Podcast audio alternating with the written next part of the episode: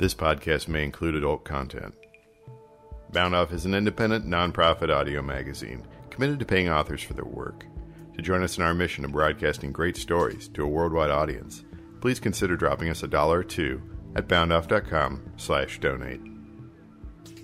Support for this episode comes from the Loft Literary Center, located in Minneapolis, Minnesota, one of the nation's leading literary nonprofits, offering a wide array of online creative writing classes for all levels and genres. Online classes are offered seasonally. Find out how to register at loft.org. Welcome to Bound Off, a literary audio broadcast. It's our eighth anniversary, and in this edition we celebrate by featuring five stories by our hardworking editors.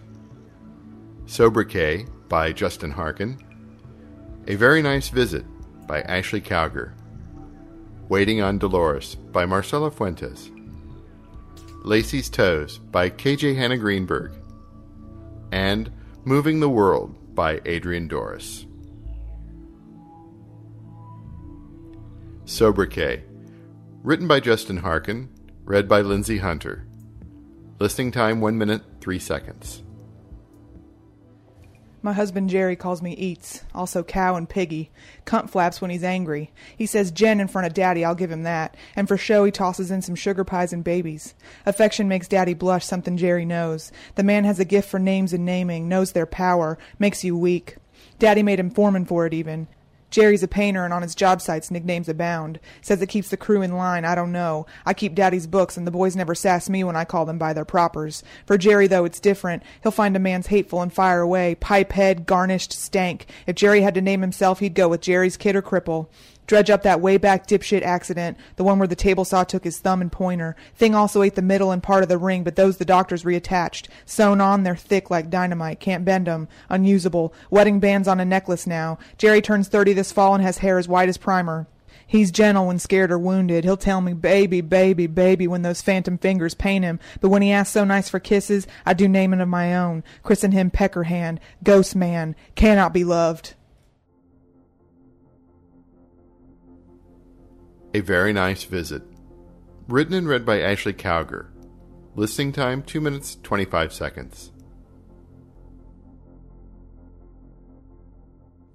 At first, we are able to talk about something people we grew up with, our respective lives, how long it's been since we've seen each other, and what we've been doing in the meantime.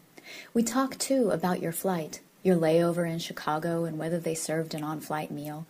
We smile and nod and say how good it is just to be together, and we mean it, we really mean it, at first. Then we begin to run out of things to say.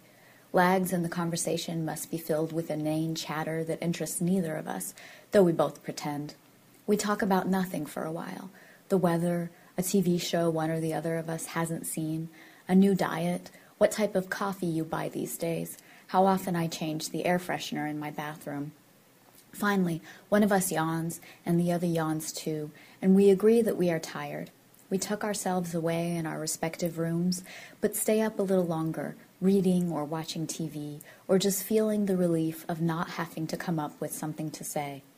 The next day, we do things, as many things as we can, try to fill the empty space growing more and more obvious between us. We go to lunch, then to the movies, then shopping, then dinner, then bowling. We both wonder if we're doing all of this today, what will we do tomorrow and the next day before you go? We're not pacing ourselves, we're cramming it all in, and still we talk about nothing as often as not. Your dog back home and whether he misses you, my job and whether or not I'll get the raise I feel entitled to but can't seem to get up the courage to ask for. The next day, we both stay in our rooms very late, hoping the other will assume we're sleeping in, though neither one of us actually is. When we do force ourselves into the living room, we talk about nothing, then something, then nothing, and on and on for the rest of the day. The stretches of nothing are getting longer and more tedious, and our minds are both noticeably wandering. We're both thinking how strange it is that we have known each other our entire lives, and yet we don't really know each other at all. The next day goes the same as the day before, except that at the end of the day, you go home. We hug and say goodbye, and both agree what a very nice visit it was. Talk about nothing just a little longer. talk about how good it is to keep in touch with family. Waiting on Dolores. Written and read by Marcela Fuentes. Listing time 6 minutes 58 seconds. Tonight, Jolie's wife Dolores is two stepping with her cowboy out at Doc Holliday's bar. She's a regular honky tonk angel, and never mind the crow's feet. She's showing off her pretty gals in a red tube top, and those jeans are cinched tight with a silver concho belt that winks under the neon Coors sign. Her cowboy keeps a gentle hand on the small of her back. Jolie doesn't get mad, but seeing it makes him order a couple more shots of wild turkey. After this, he thinks, he'll head over to the Noa Noa bar, or the B 29, or the Palomino Lounge, some place where the women have short, ugly hair and they don't dance with anybody. You gonna sign this check for me, baby? Jolie asks when the cowboy brings Dolores over to the bar. You better sign it, Dee, says Ralph the bartender. Otherwise, I gotta take him outside and beat the dog shit out of him. He owes me fifty dollars. Dolores presses a bottle of Bud Light to her cheek.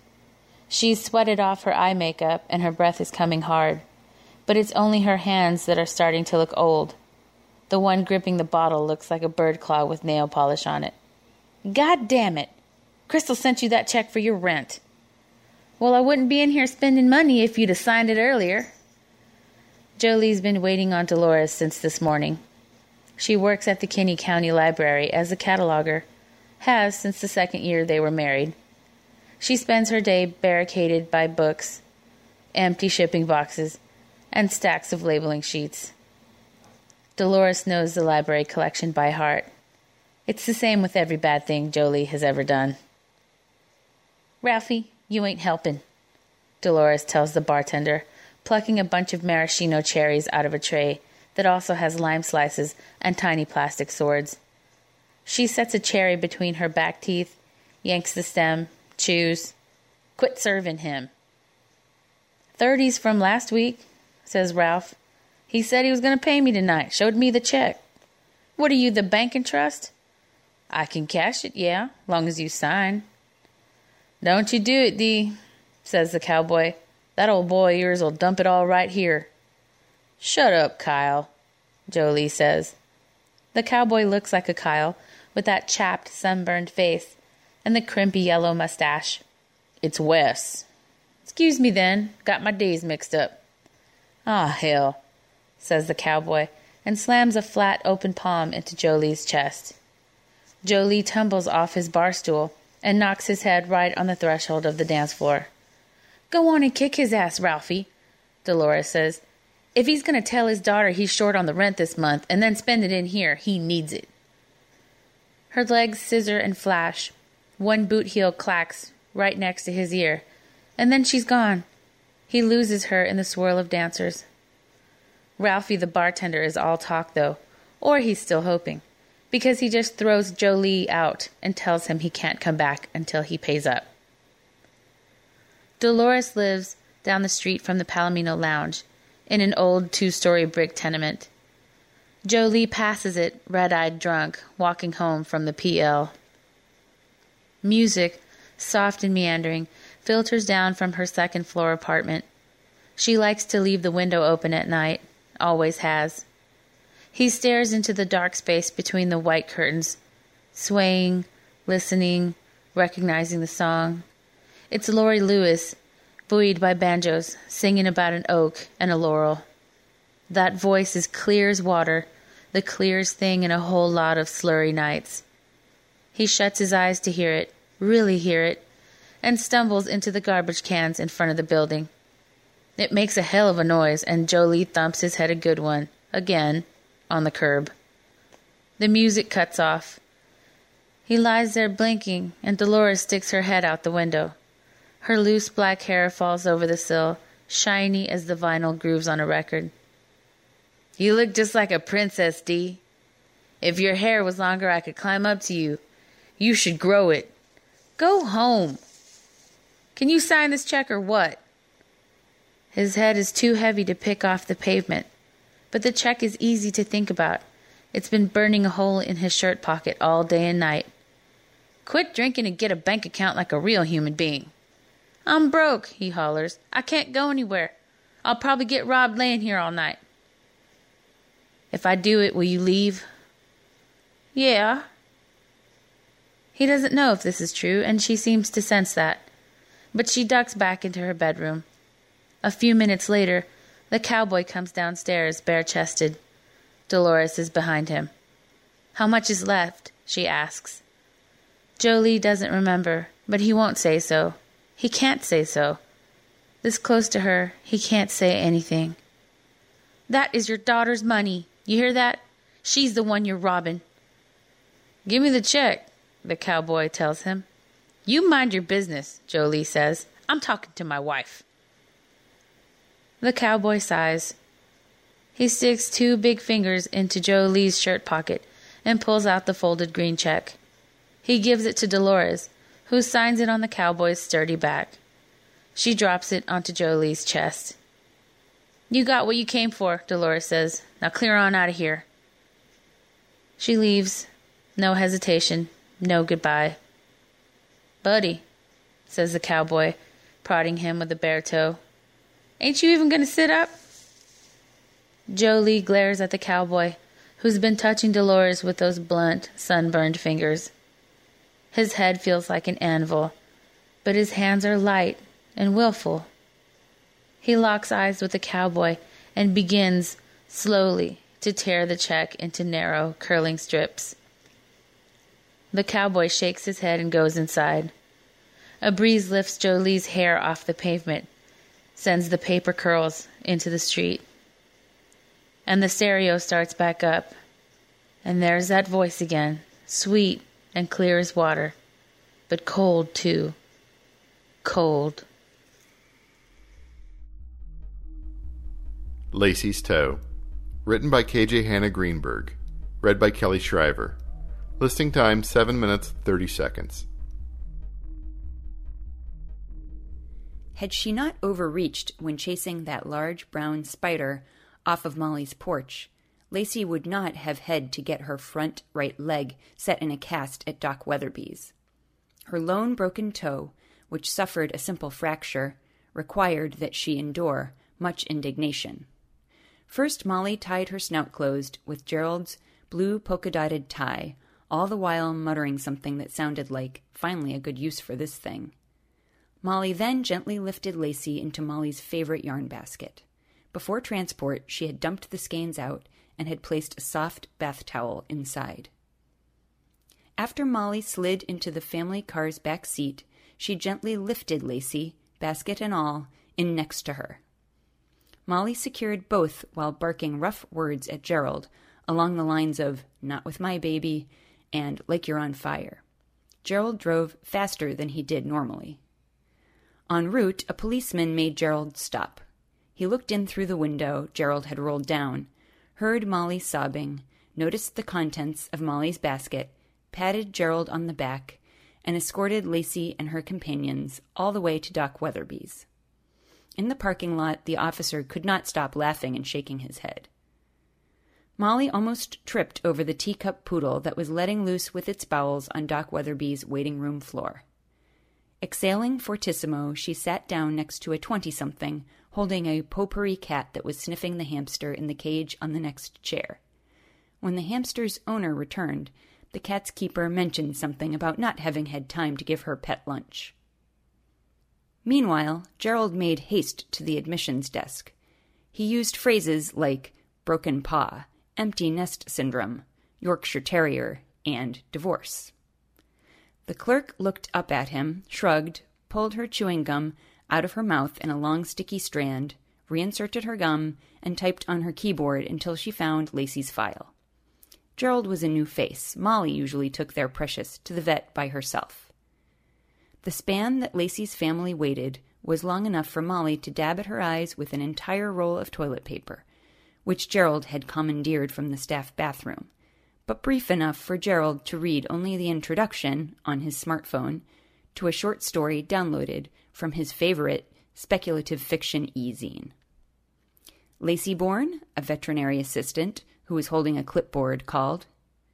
for the entire minute and a half that it took her to move herself and Lacey from their seat in the waiting area to a table in an examination room, mild mannered Molly remained transformed into a hybrid of linebacker and Hulk. It was a stupendous, a miracle, if truth be told, that the veterinary assistant survived the onslaught. Furthermore, the incident ought to have been televised during the winter holiday season to help sell old fashioned greeting cards, so pure was Molly's love for her little furry one. For his part, Gerald turned his head toward the floor and apologized to the veterinary assistant's feet. Slowly he followed the monster he had married and her young. Doc Weatherby, who walked into the increasingly shrinking space minutes later, smelled like basil, cardamom, juniper, tonka bean, and leather, as well as like feces and blood. The latter was occupational. The former attested to his love of Burberry Brit rhythm.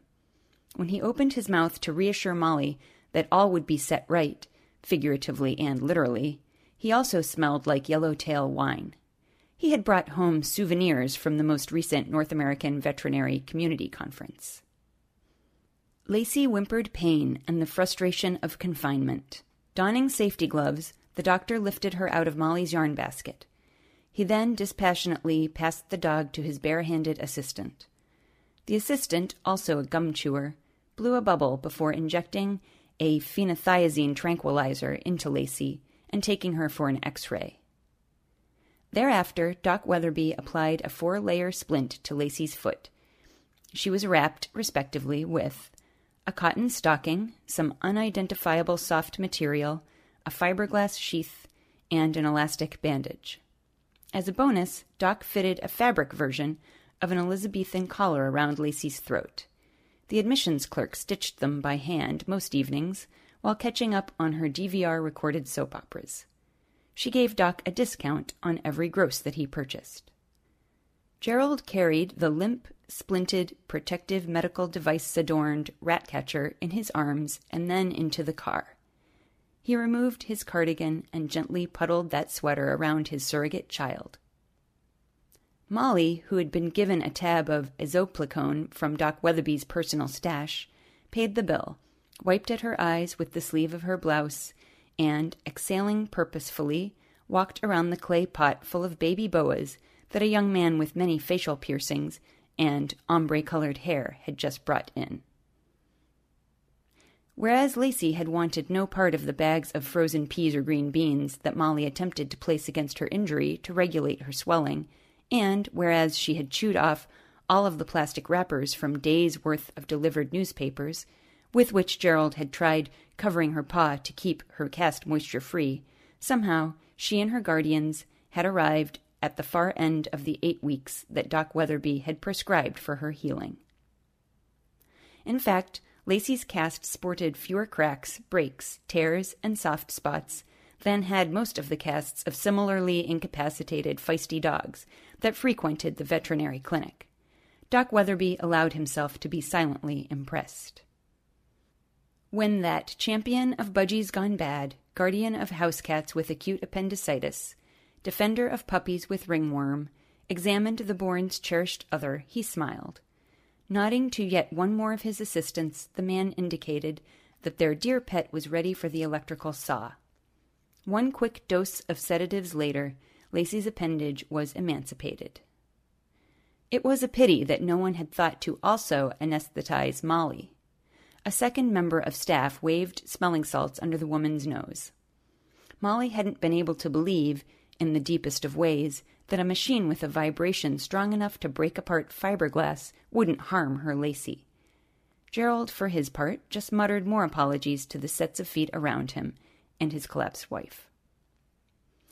Two weeks later, he was back at Doc Weatherby's, preferring additional requests for forgiveness. Intrepid Lacey who had spotted the season's first eastern tiger swallowtail, had again fallen off of their porch. The end. Moving the World. Written and read by Adrian Dorris. Listing time 17 minutes 45 seconds.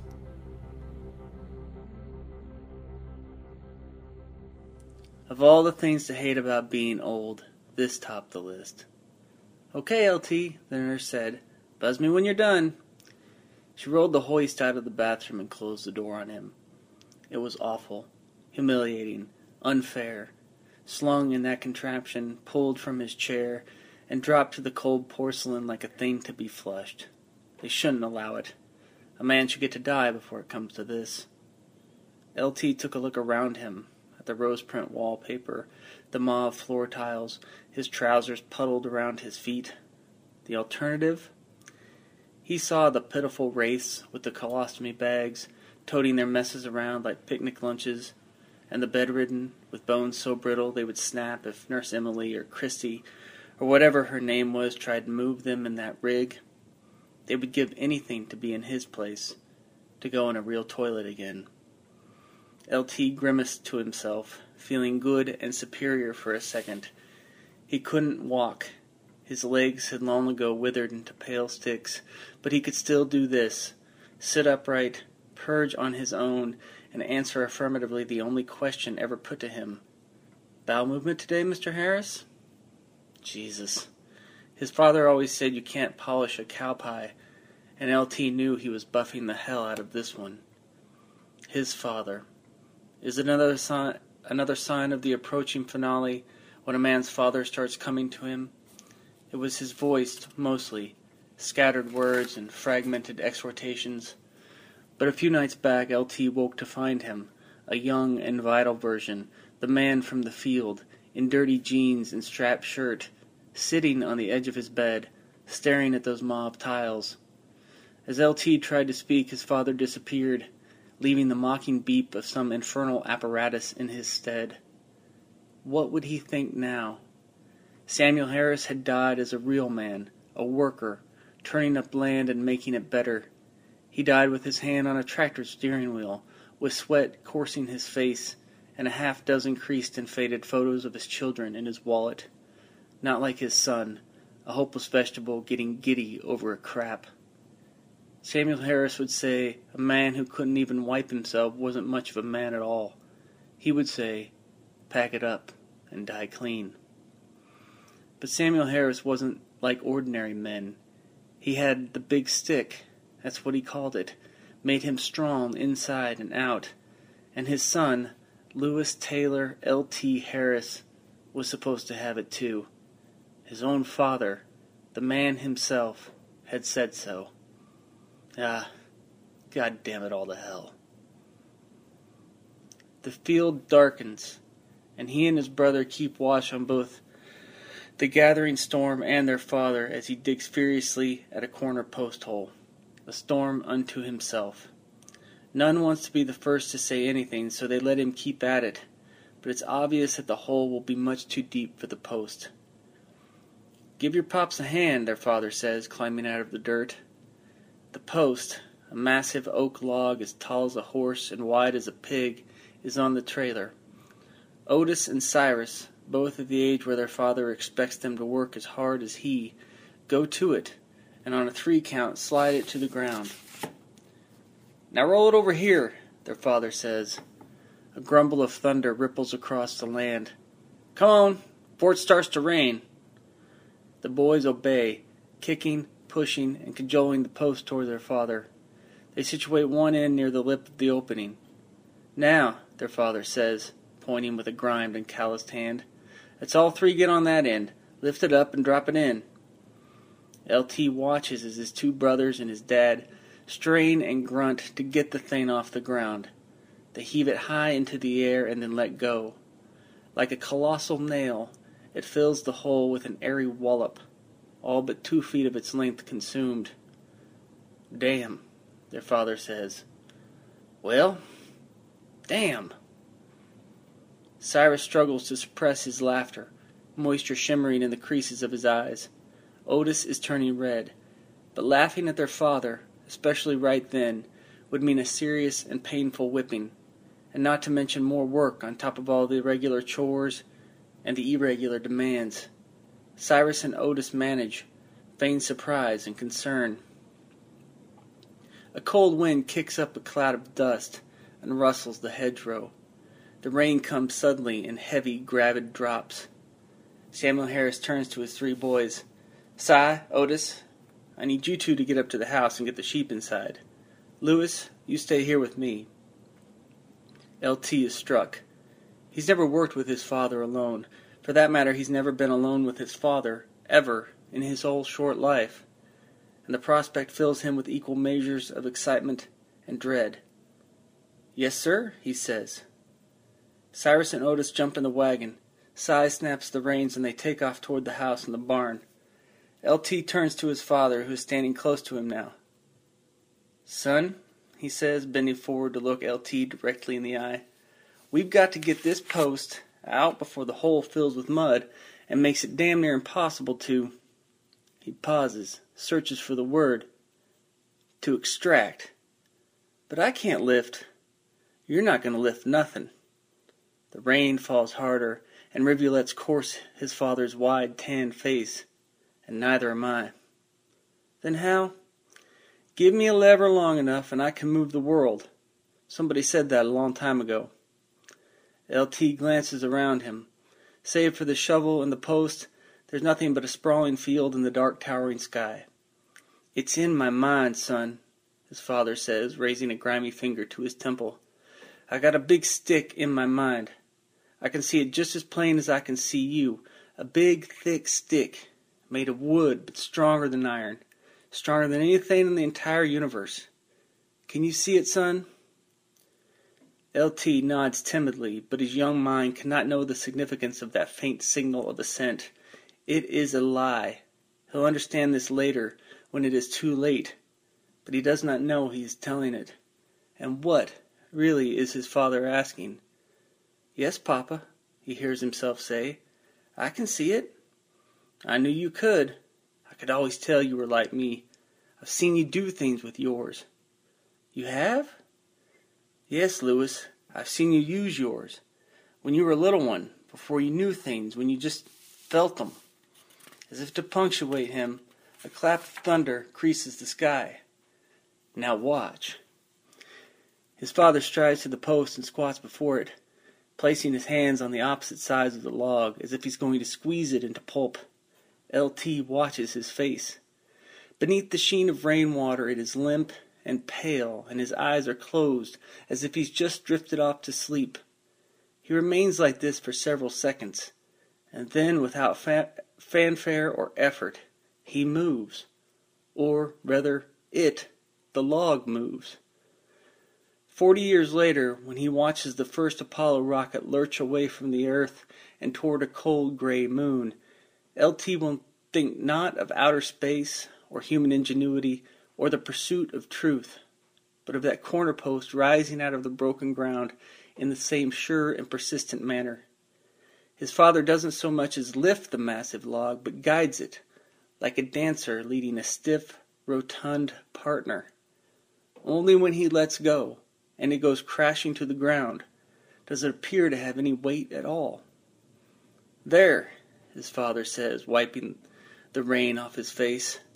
Tendrils of steam curl and twist away from his forehead. How did you do that? LT says. I told you, Lewis. I told you. He taps his temple again, and then, reaching across a distance that seems both uncomfortably vast and uncomfortably close, his father taps his son's temple too. LT gasps. The fingertip is hot. Sometimes a revelation is a kind of robbery. Knowledge does not always beget a net gain. Whatever LT could do as an infant or a toddler, or whatever his father believed he had done, the man never mentioned the big stick again, and then died before LT might have ginned up the courage to bring it up himself. His own big stick could never be found. He searched every recess of his mind, day in, day out, throughout a childhood and adolescence that saw him kicked out of schools, thrown into juvenile homes, and that ended ultimately with his enlistment in the Navy. Only there with bigger heads to do the thinking for him could he quit thinking himself, relieved at last of the duty to find a thing his father claimed should be his. Yet some vision of this big stick, dogged him in spare moments and troubling dreams, a mocking avatar of a wizard's magic staff. Straight, but natural, made of oak or mahogany or madrone, suspended in space like a divine relic, glowing, emanating, mystifying, the tinkling puerile stuff of fairy tales. And the futility of the search, and by extension his squandering of God given potential, was never more pronounced than that day when a Japanese Zero, after its last bomb fell short of the aircraft carrier, winged back around and the pilot aimed it at the ship. LT was on the flight deck, frantically semaphoring another Corsair into the sky when the plane hit. The force was enough to throw him hard against his blast shield and drive shards of metal into the backs of his legs. When he looked up, there was a slow, churning sense of cacophony, but it all unfolded in mute cinematography. Fire leapt from the ruptured deck. A column of smoke, rippling with whirls and involutions, made for the sky, while the snapped communications tower pointed prophetically down, down, down. But, despite his deafness and the pain now radiating through his thighs and buttocks, he felt momentarily lucky. He could still see, thanks to the signalman's goggles he wore against the incessant batter of prop wash. And through a haze of smoke he found Reynolds, one of the other signalmen, prone and writhing near the great gash in the flight deck his face bloodied, his helmet and goggles apparently ripped away by the blast. His eyes were pegged in shock, and he had a hand stretched towards LT. A series of tremors moved through LT's own body, haptic messages transmitted from below, where internal structures were collapsing, where water was replacing air, and where men were already dying. He managed to rise on his uninjured leg and then limped to Reynolds's place. The man's left leg was gone, detached and disappeared from his upper thigh. The meat of his shredded, shredded muscles spasmed round a ragged protrusion of broken femur. Blood flowed, pooled darkly on the flight deck. Reynolds did not move, and only by the breast that he snatched in rapid succession did LT know he was still alive. He cinched his belt around Reynolds's thigh and began to say things to the man that even he himself could not hear. It will be okay. You're going to be okay. I'll help you. We need to get out of here. He threaded one arm under Reynolds's neck and the, un- and the other under the small of his back, as if he were about to carry him off to bed like an infant. Reynolds was not a small man. He was tall and muscled, and LT could only stand on one leg. The distance they needed to clear, from here to the ship's edge, was no more than fifteen yards, but to LT it might as well have been a mile. He grabbed Reynolds by the outstretched arm and tried to drag him, but his injured leg buckled and he fell. Another profound shudder moved through the ruined hall, and LT realized he could faintly hear a few things the high complaint of stressed metal, the low whoosh of swirling water, and above them all, screams, dozens of terrible and interwoven screams. As he lay there, his hand still wrapped around his friend's forearm, the energy draining out of him, he became aware of an aftward teetering, and that his legs were slowly ascending and his head was slowly descending, as if he were, as if he were being methodically poured down a drain, which in fact he was. He could see the bow settling into a lazy but certain upward arc, and he realized there was no more time. The time was over. He grabbed Reynolds under both armpits and tried to push them both toward the water with his one functional leg, but his boot kept slipping in the smear of fresh blood. They'd gone nowhere. The ship was sinking, and they were still on it. He closed his eyes, let his face go limp, relaxed his grip on Reynolds, and waited for it to come. And it didn't, just as it never had.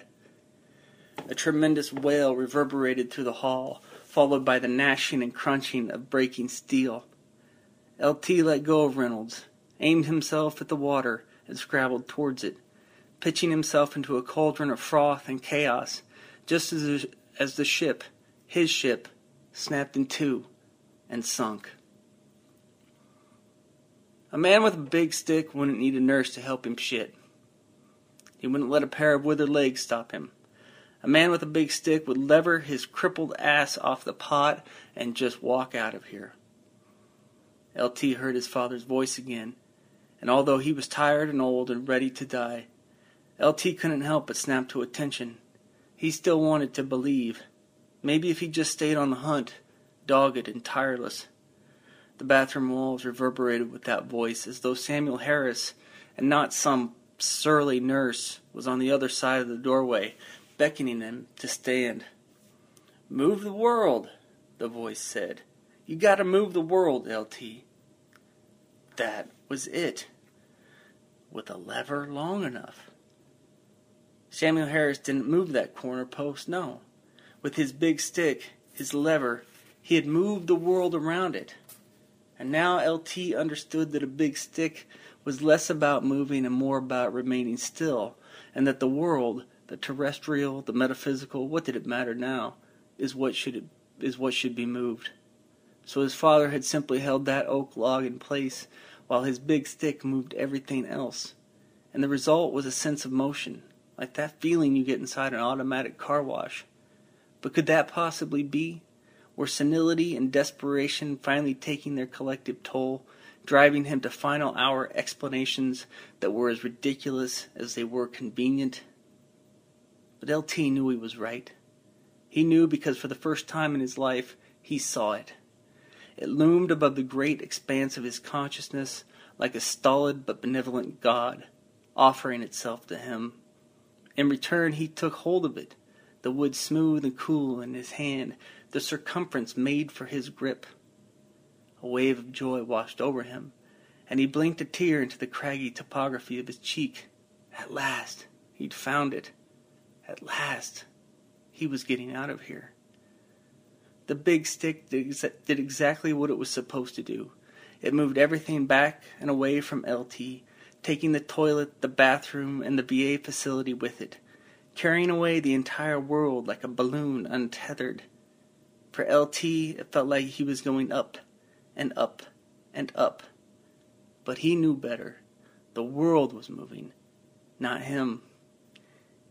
He kept a calm but firm grip on his stick, looked up into space, and looked anxiously for his father.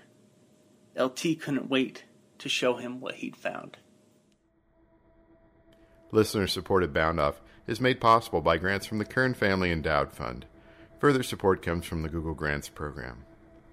Thanks for listening to this edition of Bound Off. Copyright Bound Off and the respective authors, all rights reserved. Visit our website at boundoff.com for information about our broadcasts and how to submit your stories.